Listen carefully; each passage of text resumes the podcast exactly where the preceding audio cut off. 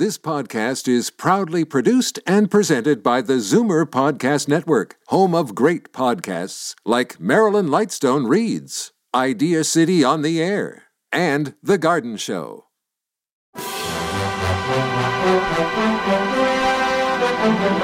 It's Zoomer Radio's Theater of the Mind with Frank Proctor. Open your mind as we fill your head with amazing thrills, chills, and laughs. Theater of the Mind. The best love programs from radio's golden age. Only on Zoomer Radio. Now, here is your master storyteller, Frank Proctor. Well, thank you, and welcome to the show. At the half hour, we'll be entertained by that zany comedy duo, Abbott and Costello. But first on our agenda, a visit with the transcribed adventures of the man with the action packed expense account, Johnny Dollar, America's fabulous freelance insurance investigator.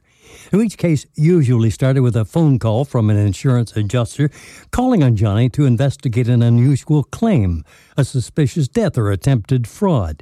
Each story required Johnny to travel to some distant locale, usually within the United States, but sometimes abroad, where he was almost always threatened with personal danger in the course of his investigations. Each story was recounted in flashback, and every few minutes the action would be interrupted by Johnny listing a line item from his expense account, which served as an effective scene transition. And most of the expense account related to transportation, lodging, and meals, but no incidental expense was too small for Johnny to itemize. The episodes generally finished with Johnny tallying up his expense account and traveling back to Hartford, Connecticut, where he was based. Tonight's episode's entitled Dead First Helpers. From Hollywood, it's time now for Edmund O'Brien as. Johnny Dollar. This is Bill Hudson, Johnny. Grand Industrial Assurance. Remember? How could I forget? Whose assembly line busted down this time? It's steel, Johnny. Cornell Steel, Pittsburgh. Lots of so-called accidental deaths from the open hearth furnaces. Frankly, it smacks of murder to me. Could be hot work. I'll bring my sweatshirt. When's the next plane for Smokeville?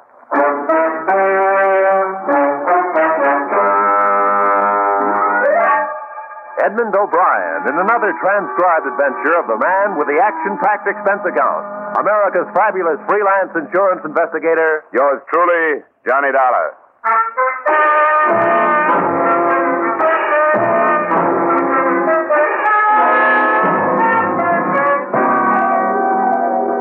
Expense account submitted by Special Investigator Johnny Dollar to Great Industrial Assurance Corporation of America, Hartford, Connecticut. The following is an accounting of my expenditures during investigation of the dead first helpers. Expense account item one, $83.24 plane fare to Pittsburgh, Pennsylvania, a land of chimneys and open hearth furnaces where I met Supervisor Joel Barrett. Five men in a single month, Mr. Dollar. All of them first helpers. What's a first helper? Well, it goes like this. The melter foreman is in charge of a number of furnaces. The first helper is in charge of an individual furnace. Under him are the second helpers and the cinder snaps. I see. Well, how did the deaths occur? In a number of ways. One man tumbled down a flight of stairs. Two were killed by a crane magnet. Another one fell from the pouring platform. And just last week, one of our best men was killed in an explosion of a hot cap mold. You better explain that one. Uh, certain types of steel have to be capped after they've been poured from the ladle to the ingot, you see. Sometimes the pressure is so great inside of them that when the pourers shoot water on the cap to seal it, the cap flies off and sprays a man with molten steel. I've seen it happen only once, Mr. Dollar. That's enough for me. Any connection between these deaths? How do you mean? I mean, any common denominator, anything that could provide a motive for murder. Well, none that I know of, uh, except for the fact that all the men had been with us for a long time 15 or 20 years. Just the boys that know their way around, eh? That's what's so strange, Mr. Dollar. None of them have ever been found to ignore safety regulations. Uh huh. Uh, how do you plan on proceeding? Well, it's been my experience that plant investigation from the outside is pretty often a waste of time. The men are on their guard. You want to go right to work in the shop? What did you say they call the lowest man on the open hearth furnace? Cinder snap. Well, you break out the overalls, Mr. Barrett. We'll see how good I am at snapping cinders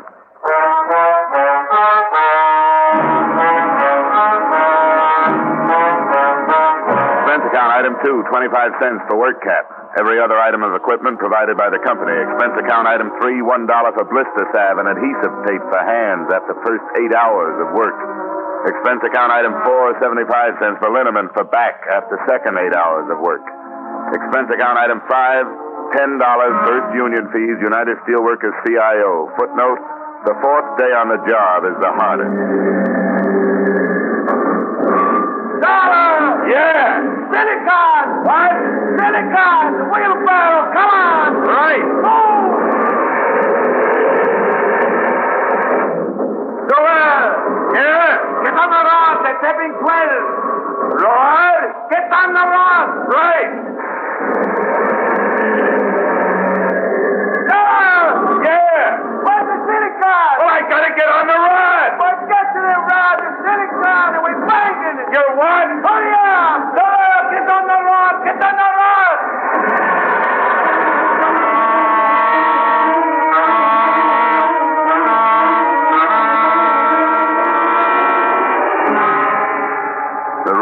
was a killer, but more and more I felt myself becoming a part of the making of steel.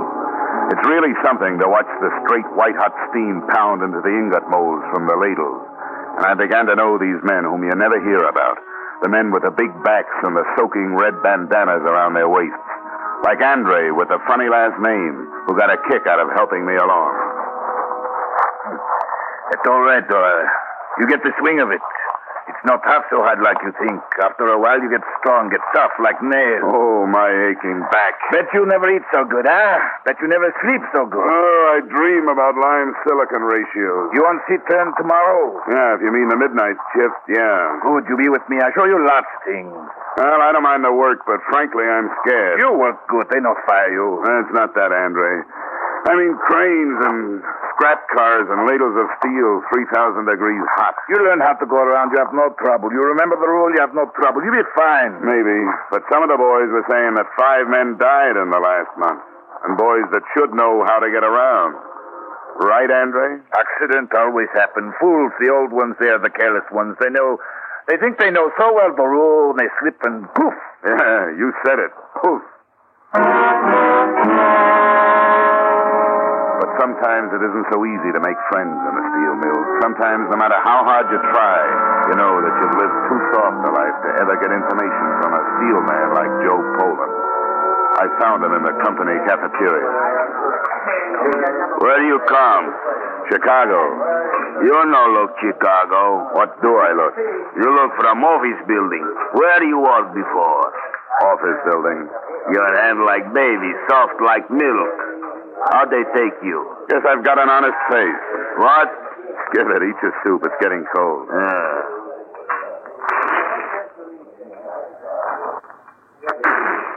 Kirk Brody. what you say? Nothing. Just Kurt Brody. Kurt Brody. How you know Kurt Brody? He dead when you come. I know. Killed by a hot cap mold. Kurt Brody friend. I like him. Work good. Who was working with him, Joe? Masaloni. Glad it wasn't me. I'd hate to have that on my conscience. You nosy. You maybe work for Barat. Barat. I don't like. Finish your soup, Joe. It's getting cold. Yeah.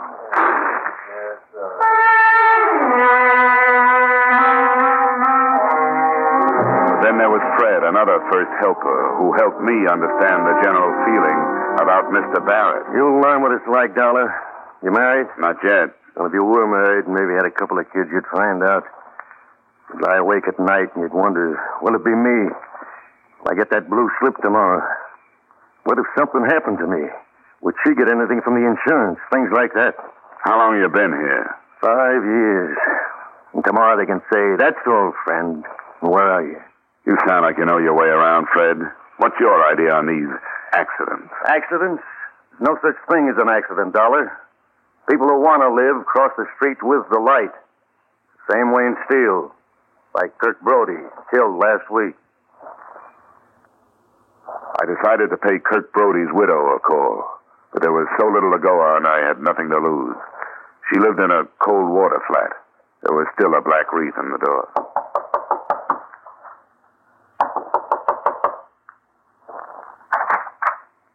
Yes? Mrs. Brody, That's right. I wonder if I could see you for a moment. I'm with Cornell Steel. Come in. Won't you sit down? Thanks. My name is Dollar. I'm investigating the accidents that occurred in the open hearths, Mrs. Brody. I'm sorry to trouble you about it, but there are some things I have to know. Kirk was the last one. It happened three weeks ago, is that right? Yeah. Three weeks ago, Tuesday. On the accident report, it said he was killed when a hot cap blew off a mold. I knew it would happen, Mr. Dollar. I knew it would happen. It was as if I could have stopped it. Oh, Kirk was always careful. Always. Only that day when he left the house, I had a feeling something was going to happen. I said, Kirk, please be careful. He smiled. It was the last I, I saw. I won't trouble you any further, Mrs. Brody. Oh, Nora. I want to tell you what's happening, Mr. Dollar. I'll tell you what it is. It was this way with Kirk, it's this way with the others. It's their jobs. They're scared for their jobs. You want to investigate, you want to investigate Barrett. He's the one to investigate.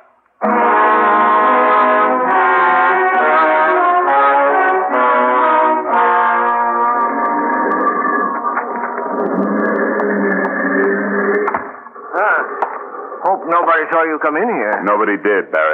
Uh, what'd you find out? Well, nothing you could call factual, but there's some kind of tension in the shop. Something's going on. Well, production is holding its own. No, they work all right. But it's like they're frightened of something. I want to look at your employment record. Well, sure thing. Uh, right in that file drawer. Thanks. You know, it, uh, it certainly is odd, Dollar. Every one of the men killed was alone at the time. No witnesses at all. Oh, really?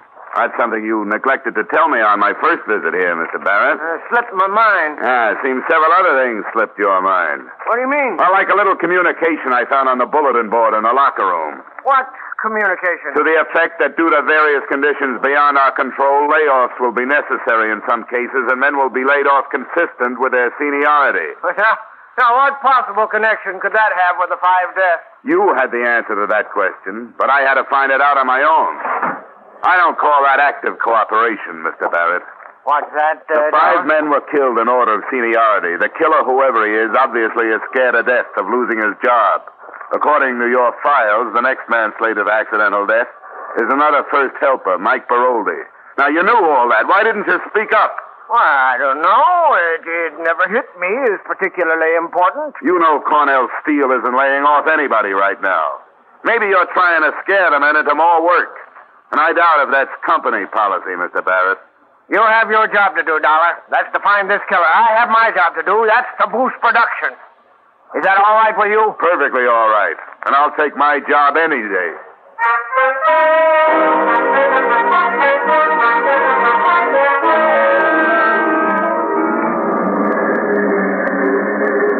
Mike!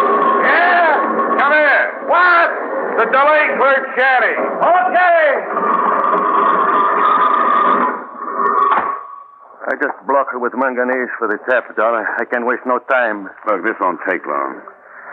Mike, you're on somebody's death list. You know that? What are you talking about? I'm with the Plan Insurance Company investigating the five deaths that occurred here in the last month. According to my figures, you're next. Ah, cut it out. It's not just a matter of accident, Mike. It's murder. You're the highest man in the shop in seniority outside of the Melter foreman. Somebody is knocking off the top of the list one by one. So just watch your step. I believe it when I see it. When you see it, Mike, it's going to be too late.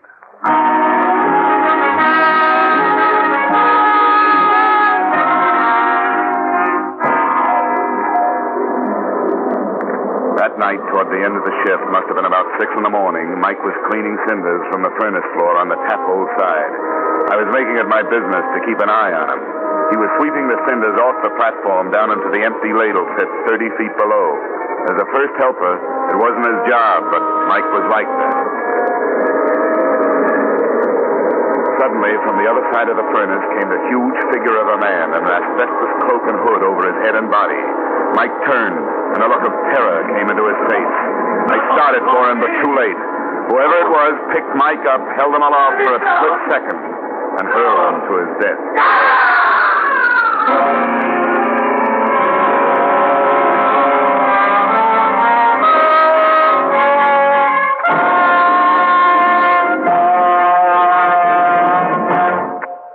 now with our star, Edmund O'Brien, we return to the second act of Yours Truly, Johnny Dollar.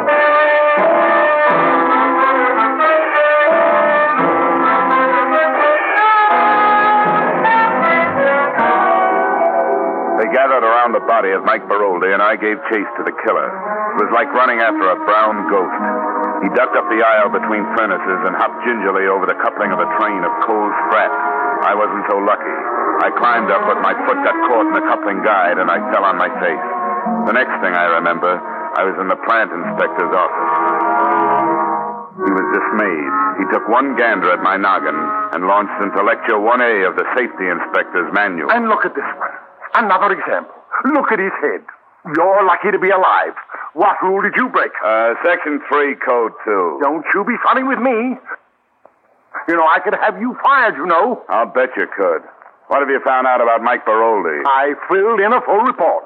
Poor man fell over the railing while cleaning the platform. Not quite. What? He was pushed. Pushed? Who pushed him? I don't know. The killer had an asbestos cloak and hood over him. A killer? This is worse than I thought. You got a skeleton key to the lockers? I want to see Mike's belongings. Look, just who do you think you are? I'm with the Grand Insurance Company, mister. You give me the key, and I think we can have this thing straightened out in no time. He was so stunned, he sent me to the open hearth production office where I got a key. The locker room was empty. I went to Mike Baroldi's locker first. I found his wallet with a pass to the plant in it and $3 in cash. There was a picture of a woman holding a baby. I put the wallet back, looked through the inside pocket of his coat, empty. I closed the locker and started a methodical search of each locker in the place. About two thirds down the first row, I came to a locker labeled Andre Lemaire. I opened it and found what I was looking for an asbestos cloak and hood. There had been a tear on the sleeve of the cloak worn by the man who had killed Mike Baroldi. I took the cloak with me, locked up, and walked down the aisle to the door. Somebody was coming in just as I was coming out. It was Joe, Big Joe Poland. What you do here, Nosy? Aren't you supposed to be at work? I feel sick. Where's Andre? Andre work. Number 10? Like always, number 10. You nosy fella. I get nosier. Did you ever see this asbestos cloak before? Sure. It used to blow out topple when they put out new heat. You seen it lately? Like on somebody? Sure. Andre, he have one coat. When? Before. Before what? I don't know. Before. All right, thanks, Joe. See you later. Yeah. You tell Andre Joe sick. Joe go home. I'll tell him, Joe. Hey, hey, hey, wait. Inspector say Mike Baroldi pushed from rail. That's right. How he know? I told him. How you know? I saw it. You see Andre push Mike, huh? What makes you think it was Andre? Andre bad fella. He don't like this Mike. Always make trouble for this Mike. And you don't like Andre? Sure I don't like Andre. Why you think I tell you? Did you see Andre? I see him go to furnace where Mike is. Uh, stomach too big. You go on home, Joe. You don't look so good. As far as I was concerned, there were two main possibilities, two big boys. One was Joe Poland. The other was Andre Lemaire. I stuck the asbestos cloak that I found in Andre's locker in the production office where I could get to it later. The sun had come up, and Andre was standing there, enjoying the fresh air before going down to the locker room. Hello, Dollar. It's beautiful day. Yeah, it is. It's beautiful day. That man should have to bury himself in this dirt and filth when all the world is so beautiful. That is the shame, no? Yeah, that's right, Andre. You going home now? Yeah, I go home now, yes. Oh, I have wonderful, wonderful uh, suggestion. Wonderful suggestion. You come home with me, huh? We have good French meal. You like good French food? Yeah, sounds great. Your wife won't mind? Sure she mind, but who cares for the wife? Ah, come.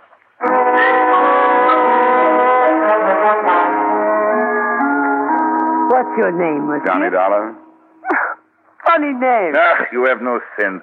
Woman, you do not tell a man he has funny name. I'm sorry, monsieur. No, think nothing of it. You work at mill? That's right. He will make a wonderful worker, a very good man, because he know, he think, he use his head. Oh, I forget Marie. The most terrible thing has happened. What? You know Mac Baroldi. Mac, tall, long, thin, little hair. Well, Mike is pushed from rail and killed. Oh, no. Killed. Oh, terrible, terrible. You see it, no, Dollar? Yeah, I saw it. Somebody do it. Somebody. They catch him, boy. Andre, I think it's about time I let you in on a little secret. I'm with an insurance company. I'm investigating these murders. Huh? I found an asbestos cloak in your locker today. I have no asbestos cloak. I saw him I killed, Andre. The killer wore this cloak. The cloak was in your locker. Maybe you'd better take it from there. You say I killed Max? You tell me this? I take you to my house. You say terrible things to me like this. You lie to me. You say you're a friend of mine. You leave. You leave. Leave. Well, there goes some nice French cooking.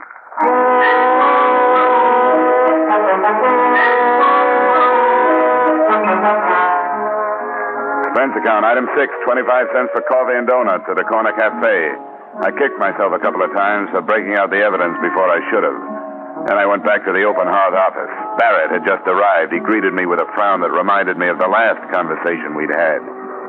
Well, Dollar, have you found anything else? You heard what happened early this morning? About Mike, yes. I thought you had it all figured out. Well, I still haven't. I chased the killer across the shop, but he got away. I see. No, you don't see. He had an asbestos cloak and hood over him. Pretty clever fellow. Yeah, and pretty big. I've got it narrowed down, but that doesn't help much. I suppose you've come to look through the files again, just so you can tell who's going to be killed next? Maybe it'll be different this time, Mr. Barrett. I think I'll just take that seniority list with me, if I may. I'm, uh, I'm going to go home and get some sleep. How do you like the night shift? It's anything but dull, Mr. Barrett. I'll see you later.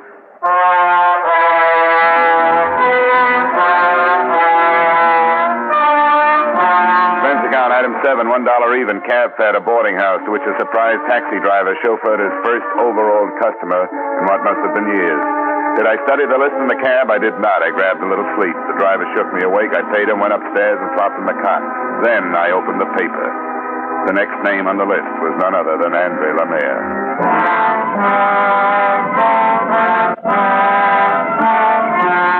Expense account, item eight, 75 cents taxi fare. I got to Andre's in 10 minutes. I was 20 minutes too late. The police were out front.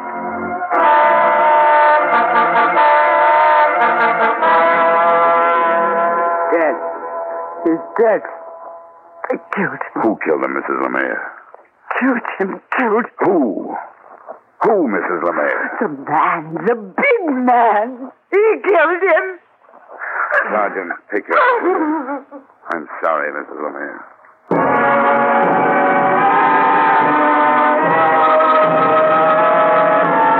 Expense account item eight, cab fare to plant. I tried to tell myself that there was nothing I could have done, that everything had pointed to Andre. But I'd seen his name on the seniority list, right below Mike Baroldi's. I'd drawn too many conclusions. It was clear now. The asbestos cloak in Andre's locker had been a frame. Maybe insurance investigators shouldn't make mistakes, but they do. And sometimes fatal ones. I could lay the blame for Andre's death on nobody but myself. Myself and a big first helper named Joe Poland.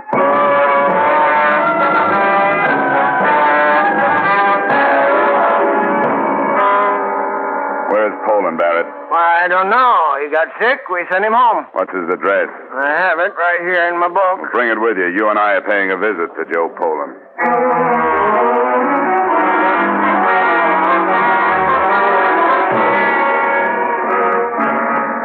I hope you have a gun, Dollar. Just in case. Knock. You better stand back.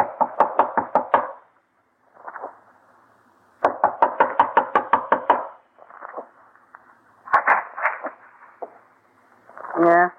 Mrs. Poland, Yeah? your husband home? No. We're from the mills. This is Mr. Barrett. Huh? Where can we find your husband, Mrs. Poland? He's not home. Mind if we come in and see? He's not home. Go away. He's I'm not home. sorry, Mrs. Poland. We'll have to make sure. You stop. You try that door, Barrett. I, I think you'd better try it. You Dollar. go. Right. You go. I call police. He's not here, Barrett. He's not home. I told you he's not home. Mrs. Poland, you may not know it, but your husband is wanted for murder. Mother, Yeah. Now, come on. Tell us where he is. you from Mills? I tell you nothing. Uh, uh, look, Mrs. Poland, be reasonable. Reasonable. You be reasonable. Five, eight, Be reasonable. This place be reasonable. Mills be reasonable. Barrett. You go. I call police. Come on, Barrett.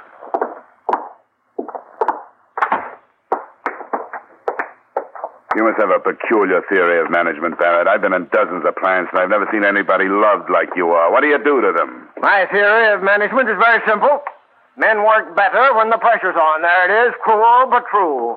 I have the top production result in the plant. You can't beat that. How did you ever get off a bookkeeper's stool and into a mill? How did you ever get to be a supervisor? I'd like to meet the man that hired you. I give you ten days as a supervisor in the steel mills, Dollar. You'd change your opinions fast. Men are no different now than they ever were. Give them an inch, they take a mile. Give them five minutes off, they take an hour. Let them out of your sight for a minute, and they're playing cards in a corner. You know, men are more than figures on a production chart. Could that be why you lost a lot of good first helpers, Barrett? Ah, one maniac runs loose, and you condemn the whole method. Ah, sorry, Dollar. You've got a lot to learn about the practical management. You'd better just stick to investigation.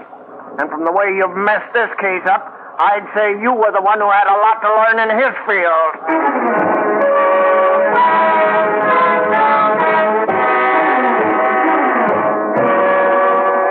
We rode back to the plant without a word. It wasn't just anger. There was so much difference between us, there was just nothing to say. Barrett got off and said he'd call the police if I had proof that Joe Poland was the killer. I said I didn't have any proof and for him to call the police anyhow. I took the stairs to the furnace floor. I knew Poland would be there. I don't know how I knew, I just knew. I wandered from furnace shanty to furnace shanty. I found him at number 12. He was cleaning out the clay of the tap hole before the pour. Joe? Yeah? Take off the hood. What? Come on, Joe. It's all over. Dollar! No good, Dollar. Nobody takes job away from Joe. You see the list? I on top of list now, Dollar. I top of list. Now nobody takes job away. My kids, my wife, they be good now. None of bad. I get big raise now. I top of list. But if no fire me, huh? Stay away, Joe. Joe, I'll shoot. He stopped, and then he came at me again, as steady as before. The small trickles of blood started down his chest. Stop, Joe! His leg this time. He gripped it once, then let go. There was no expression of pain on his face, just determination. I was the last man in his way. After I was gone, he had a clear road through Europe. then he was on his huge hands gripping my throat. Below me, I could feel the of freshly poured steel bubbling in his you face. Then I shot again. Close quarters this time, and right for the heart. Slowly, the hands relaxed. The huge body slumped over the railing and fell. There was a hiss and puff of steam. I stood up. My legs were trembling under me. I looked down, shielding my face. There was nothing to see. The slag had covered over.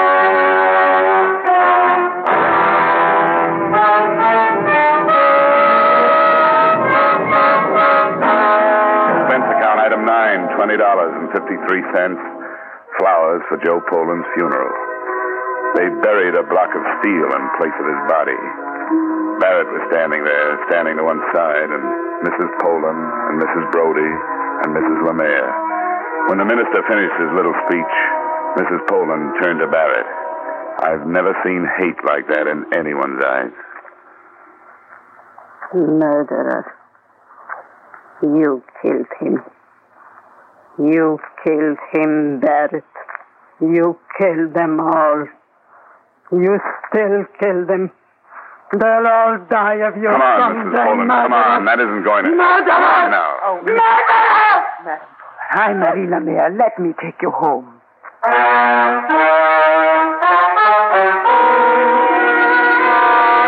So Mrs. Poland went home with the woman whose husband Joe had killed. And I wondered who are the murderers and where does murder start? Though I don't like to see anyone lose his job, I like petty Simon Legrees even less. So I'm pleased to report that Joel Barrett has been replaced as supervisor.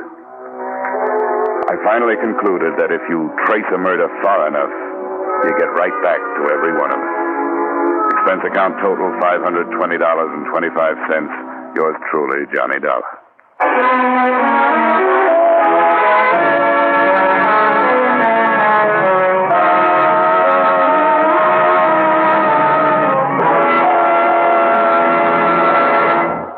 Truly, Johnny Dollar, stars Edmund O'Brien and was written by Gil Doud and David Ellis, with music composed and conducted by Leith Stevens. Edmund O'Brien can currently be seen starring in the Harry M. Popkin United Artists production, DOA. Featured in our cast were Joe Forte, Junius Matthews, Jack Petruzzi, Raymond Burr, Jack Kruschen, Kay Stewart, and Peggy Webber.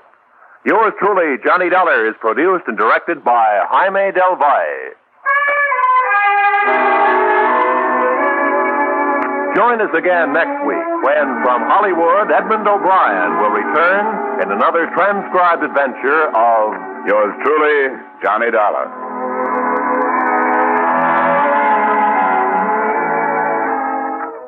Stay tuned for Abbott and Costello next on Theater of the Mind.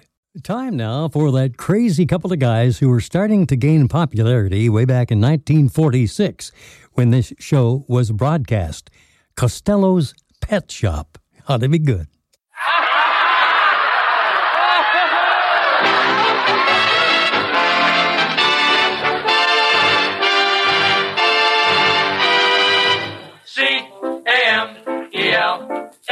Abbott and Costello program, starring Bud Abbott and Lou Costello, brought to you by Camel, the cigarette of costlier, properly aged tobaccos. The Abbott and Costello program, with the music of Carl Hoff and his orchestra, our singing star Amy Arnell, and spotlighting that chunky, chubby little cherub who, when caught putting corn in his Uncle Artie Stebbins' pocket because he heard him say he was going to meet a young chicken, calmly said, I'm a bad boy.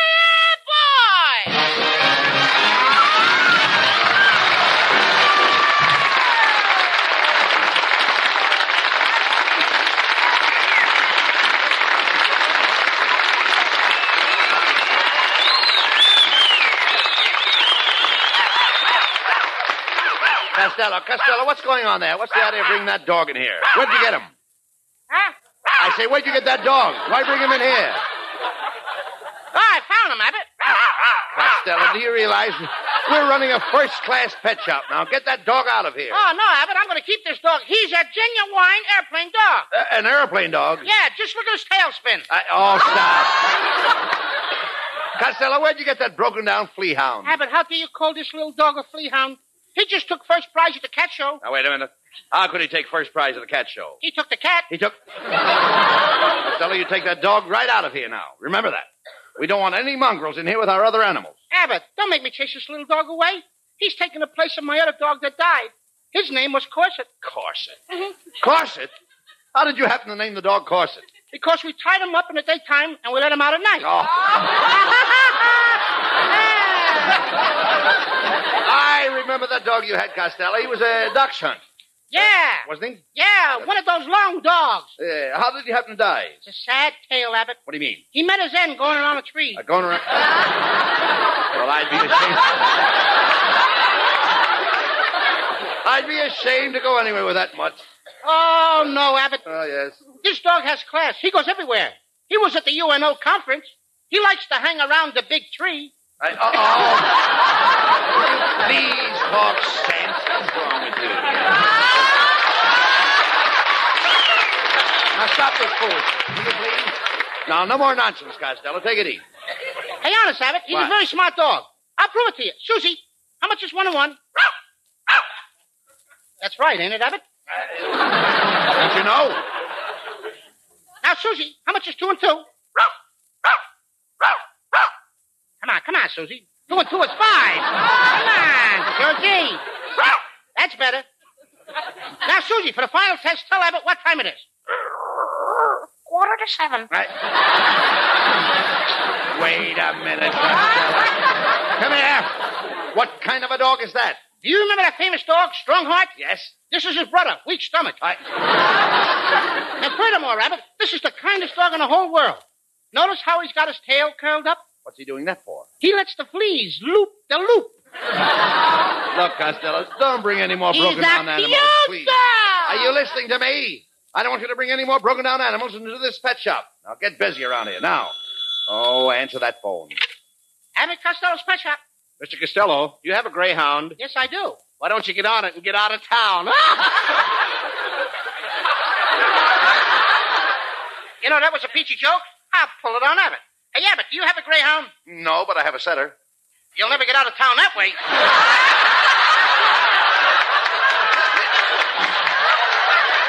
Oh, look, look, look, Lou, will you please stop this nonsense and get busy and, and clean up this pet shop before a customer comes in?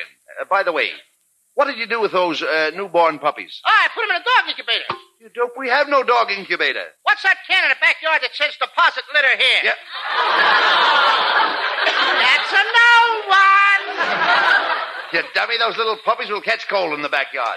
One of the puppies has a cold already. Oh, then I want you to take that cold powder and, and put it in that long rubber tube. Place one in uh, the tube in your mouth and one into the dog's mouth. Uh, you understand that? Yeah. And blow. That's no good. I already tried it. Eh? What happened? The dog blew first. Oh, uh, wait a minute. Hello, Abbott and Costello's pet shop. Who? Mrs. Pike? Yes, yes, I'll send Costello over. What kind of a dog have you? Oh, a Pekingese. Okay, Mrs. Pike. Costello, I want you to go over and get a peek at Mrs. Pike.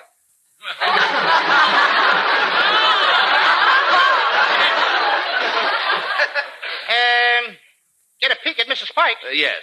Why can't I take a good look? I... Listen, you dummy. I want you to go after Pike's Peak. What do you think I am, a mountain goat?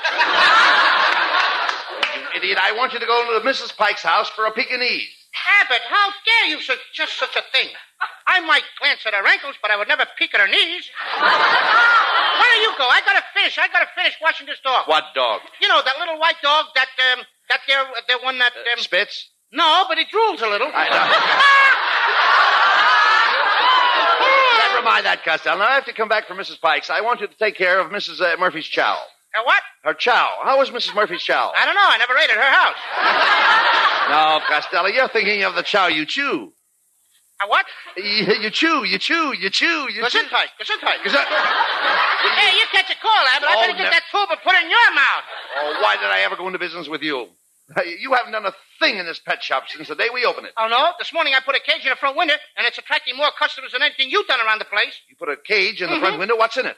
What's in it? Come here, I'll show you. Go look at that. Listen. I love you. Ouch! I love you. Ouch! I love you. Ouch! I love you. Ouch! What in the what in the world is that? Two porcupines necking.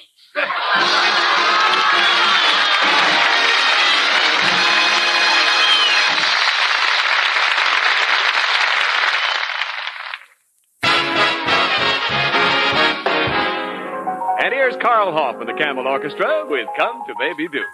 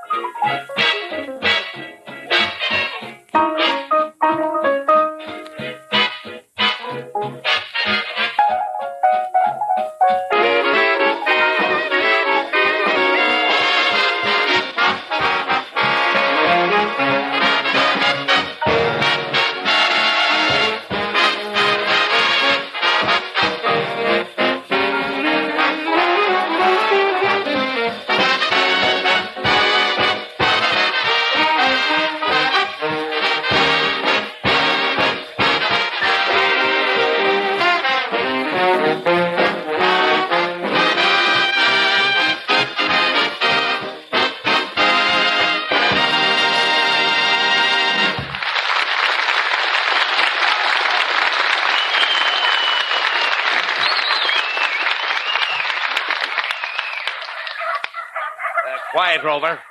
Quiet, Fido. Costello. Costello, come here. Get busy now and take inventory of our animals here in the pet shop. Okay, I'll count them. Four dogs. Three cats. Rabbits.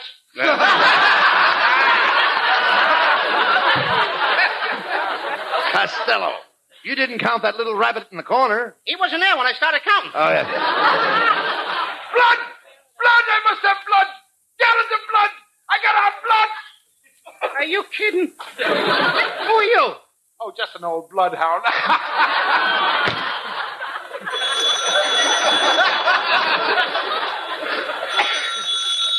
Hello, Abbott Costello Pet Shop. Do you have a giraffe in your pet shop? Yeah, yes, we have. Well, send it right over. I'm in the mood for a long neck. That's settled, so Abbott. I'm going home What are you going home for? to get a laugh. I haven't had one in two lines. Oh. Two pages. Will you stop this, Costello, and wait on that man that just came in? Yes, sir. Okay. How do you do? What can I do for you? Say, buddy, I'll, I'd like to buy a canary. A canary. A canary. A canary? No, a parrot. You know, I think you're giving me the bird. Hey, look, I, I want to buy a parrot that talks and talks and talks for 24 hours a day. And when he gets tired of talking, I want him to scream at the top of his voice and call me all the names he can think of. What do you want to with a parrot like that? Well, my wife's gone away and I'm lonesome. Well, we'll deliver the parrot in the morning. Now, can we call you a taxi? Oh, no thanks, buddy. I'll ride my pink elephant home. I'll run and jump on his back. Here I go.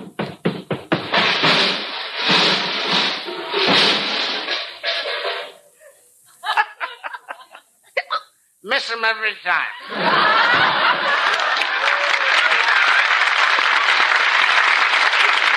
Oh, forget him. Get busy, Costello.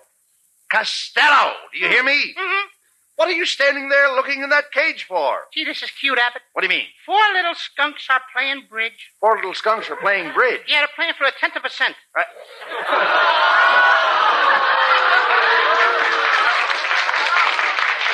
hey, Costello, look who's coming in the door.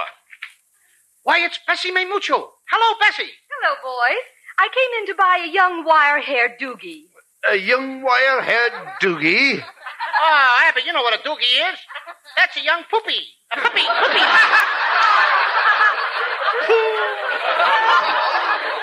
I'd like to get a playmate for the little doogie. Um, would you suggest a Siamese court?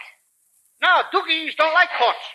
Why don't you get a guinea poog or some little white meese? I'll send my bootler over for the doogie in a toxie cobe. Don't bother, Miss Mucho. I'll bring it over myself on the soon set booze. Oh, thank you very much, and a buenas noches to you. And a pair of old snowshoes to you, too.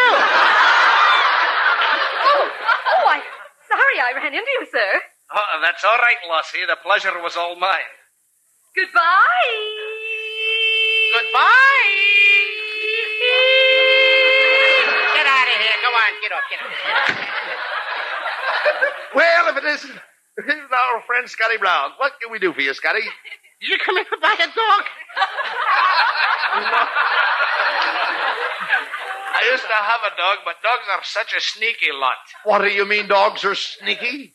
Well, my neighbor used to throw meat over the fence to the dog, and that darn dog would beat me to it every time. well, I got to be getting home to my wife. I got a box here for a nice box of fresh marshmallows. Scotty, I can't imagine you buying marshmallows for your wife. Oh, it's the thriftiest candy I can buy. Before my wife eats the marshmallows, she powders her nose with them first. Well, good day, love. Oh, Costello, catch that cat and put him in a cage. What is he doing running all over the store to the other cats? Nothing, Abbott. I just sold him. He's going around breaking his engagements. Hurry up. Costello. Here, come, here comes Mrs. Niles. Oh, hello, Mrs. Hello, Niles. Mr. Abbott. Ma, you have such a lovely pet shop here. But I just can't help laughing at the stuffed baboon in the front window. oh, pardon me, that's Costello. Ah, hello, Mrs. Niles. I see you have company with you. Who are those two people looking over your shoulder? Pardon me, that's your ears.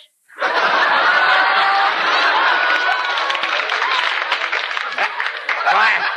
Quiet, Costello. What can we do for you, Mrs. Niles? Well, I'm going away for the weekend, and I want to leave my little dog to board with you while I'm away. Uh, come here to Lula and say hello to the boys. What kind of a dog is that, Mrs. Niles? She's a Doberman Pinscher. A Doberman what? Uh, pincher, pincher. what are you doing? You told me to pinch her. Will you behave yourself? Mrs. Niles, this dog doesn't look uh, like a full-blooded Doberman. Well, I paid a thousand dollars for the dog. She's part Doberman and part bull. What part is bull? The part about the, the thousand. Wow! Quiet, Costello. That's a good joke if it comes out. Mr. Evans.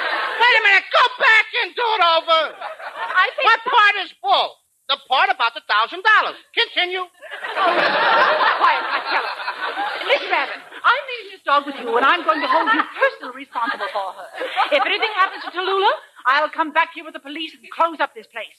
This dog is just like my own little baby, aren't you, darling? yes, Mother.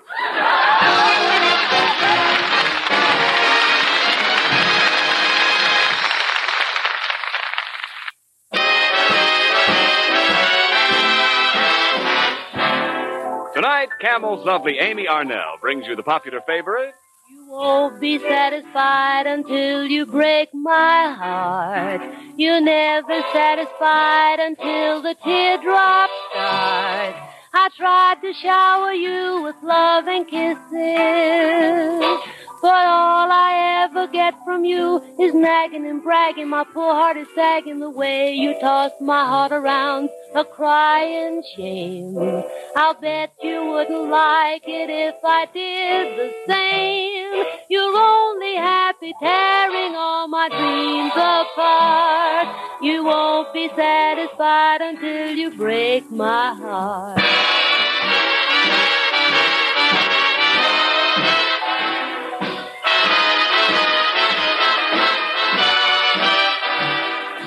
Tried to shower you with love and kisses, but all I ever get from you is nagging and bragging. My poor heart is sagging the way you toss my heart around, a crying shame.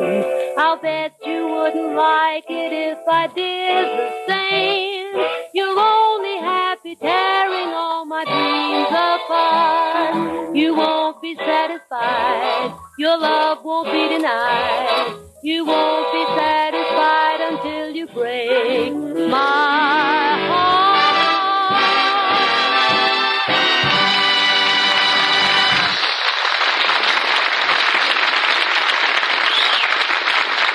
Chicory chick, chicory chick, chala chala, chicory. Costello, Costello, what are you doing? I'm trying to sing Mrs. Niles' dog to sleep. Now go to sleep, Tallulah. Chicory chick, chala chala. Ooh, ooh! hey, yeah, but that darn dog bit me. Where did he bite you? Between a chicory chick and a chala chala. Costello, you don't know how to handle dogs. You have to teach the dog by imitation. What do you mean, imitation? Well, if you want the dog to sit up, you sit up first and show him how it's done. Oh, I did that. I showed the dog how to sit up. And what happened? The dog patted me on the head and stuck a dog biscuit in my mouth. Put that dog out in the kennel in the backyard. No, Abbott, no. She nearly froze out there last night. Now, don't be silly. It wasn't cold last night. Oh, no? Well, at midnight, she came in and put on a suit of my long underwear. You idiot. How could a dog wear a suit of your long underwear? She found out how to work those hinges. Hey, hey, look, Costello. It's Mrs. Niles' French maid, Fifi LeBlanc. Oh, hello, Monsieur Abbott, and you, cute little man, Monsieur Costello. Phoebe, come here and kiss your poor old father.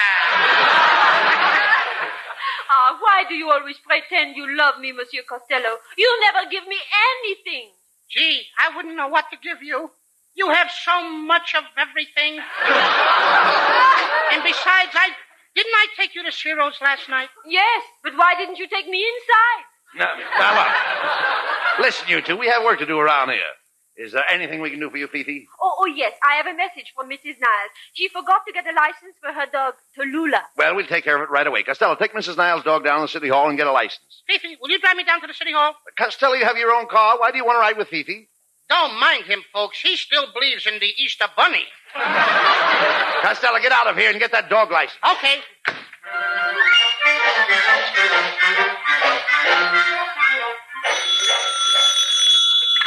Hello, Marriage License Bureau. Oh, hello, Mother. Yes, I'll be home for dinner early tonight. No, there aren't many people coming in for the marriage licenses today. I guess all the girls are waiting to become June brides. Oh, I have to hang up, Mother. A young man just came in the door. Goodbye. Good afternoon. Is this the place where you get a license? Yes, it is. Where is the lucky little girl? Oh, she's out in the hall. She's sniffing around. Well, a lot of them don't like the smell of the place. It's a pretty old building. Now, um, what are your names? My name is Lou Costello, and her name is Tallulah.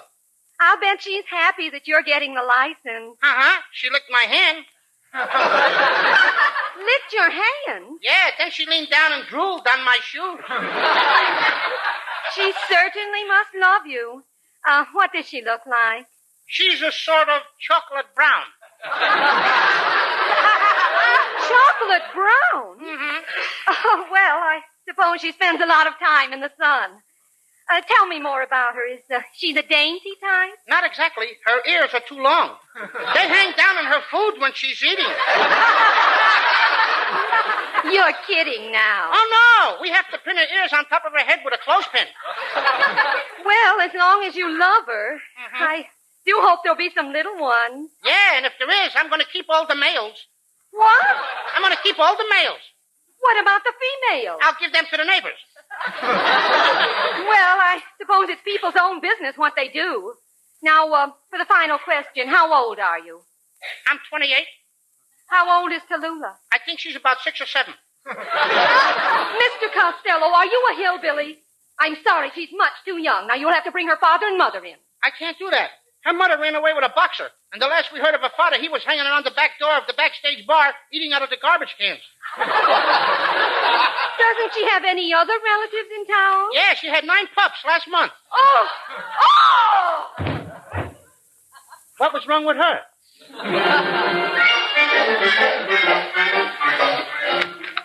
Costello, I'm glad you're back. Mrs. Niles is here and wants her dog. Yes, Costello, where is Tallulah? A terrible thing happened. I left the dog outside the license bureau, and when I come out, she was gone. Gone? Yeah. Why, you little idiot. I'll sue you for this. I'll. Just a minute, just a minute, Mrs. Niles. I'll get you another dog. I'll get you a bird dog. Oh, what do I want with a bird dog? I have no bird. Well, then I'll get you a sled dog. I have no sled. I'll get you a bloodhound. Try and get out of that one. Listen to me, Costello. If you don't find my dog by midnight tonight, I'll have you sent to Alcatraz. Remember? Have my dog Tallulah back at my house tonight, or else.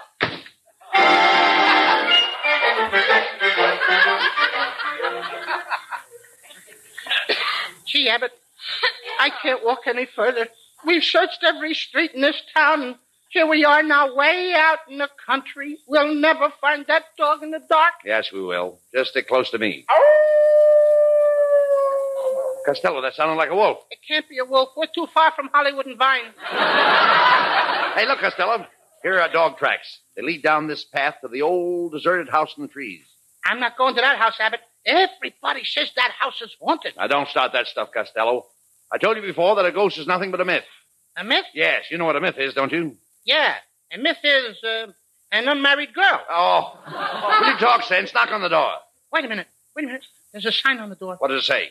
It says, Dear Milkman, leave two quarts of blood. Uh, Abbott, let's get out of this place. here, I- I'll open the door. Come on, let's go in. Gee, it's dark in here. What's that noise, Abbott? Oh, that's nothing but an old clock ticking. Uh, sure, that's all it is.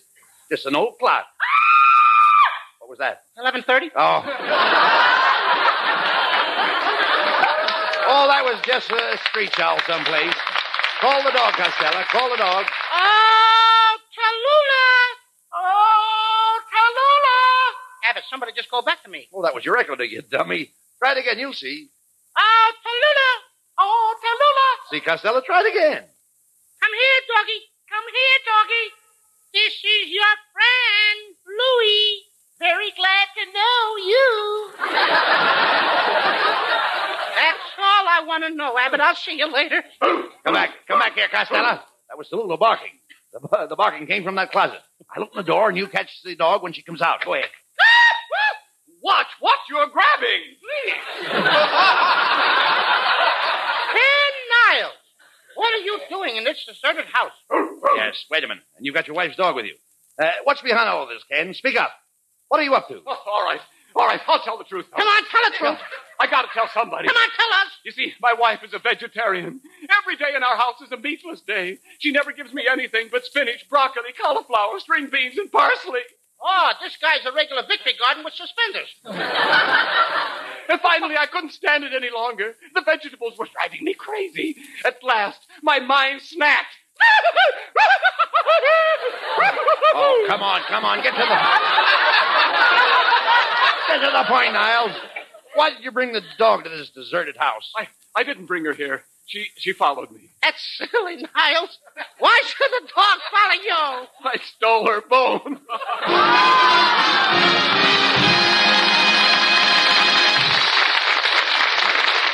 Costello will be back with Camel cigarettes in just a moment. And now, tonight's salute to the men in the armed forces who won through to victory. Tonight we hail the men of the 89th Middle West Division, heroes of Bingen, Eisenach, and Central Germany, who overran scores of Nazi cities and captured more than 20,000 prisoners.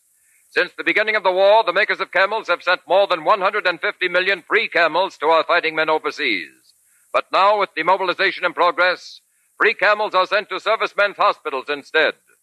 This week, the camels go to U.S. Army AAF Regional and Convalescent Hospital, Fort George Wright, Spokane, U.S. Naval Hospital, Philadelphia, Pennsylvania, U.S. Marine Hospital, Galveston, Texas, Veterans Hospital, St. Cloud, Minnesota, and Veterans Hospital, Tuscaloosa, Alabama, in your honor, men of the Middle West Division. Camel broadcasts go out to the United States twice a week. Are rebroadcast to practically every area in the world where our men are stationed and to our good neighbors in Central and South America. And now here are Bud and Lou with the final word. Well, Costello, you finally solved the case of the missing dog. Abbott, that was nothing. In fact, ladies and gentlemen, if you will wait until after the program, I'll tell you about how I helped J. Edgar Hoover capture a ring of spies. No, no, not that. Anything but that. Oh, he's the biggest liar in the world. Let me out of here. Hey, wait a minute. Hey, look, Lou. Costello, it's your old friend Mullenhead sitting in the audience. How do you like that? I thought the moon was coming up. You're going to be smart. Costello, why do you insist upon trying to make people think, give them the impression that you're smart and intelligent? You couldn't even give me the answer to the most elementary riddle. I'll try you. What's the difference between a girl, a soldier, and a water pistol? I don't know. You don't know. All right? A soldier faces the powder, and a girl powders her face. What's the water pistol for? That's for a little squirt like you. Good night, folks. Good night. Good night, Debbie. Next week for another great Abbott and Costello show brought to you by Camel Cigarettes. And remember, try Camels in your T-zone. See if they don't suit your taste, your throat, to a T. C A M E L S. Millions of men, women, and children in Europe and Asia today face starvation. You can help by eliminating all waste of foods in your home, by turning in all of your used fats, and by producing and preserving all food possible through home gardening and canning. Share a meal, save a life. Be sure to listen at this very same time next week for another Abbott and Costello show for Camel Cigarettes. Thursday night is All Star Night on NBC. Stay around now for Rudy Vallée over most of these stations. This is Ken Niles in Hollywood wishing you all a pleasant good night for Camel. This is NBC, the National Broadcasting Company. Thank you for listening. Tomorrow night it's X minus one, followed by Duffy's Tavern. Thanks to Paul Stringer and Joel Schoenwell for technical support. The executive producer for Theater of the Mind is Moses Znaimer. I'm Frank Proctor. Have a great night. This podcast is proudly produced and presented by the Zoomer Podcast Network, home of great podcasts like Marilyn Lightstone Reads, Idea City on the Air, and The Garden Show.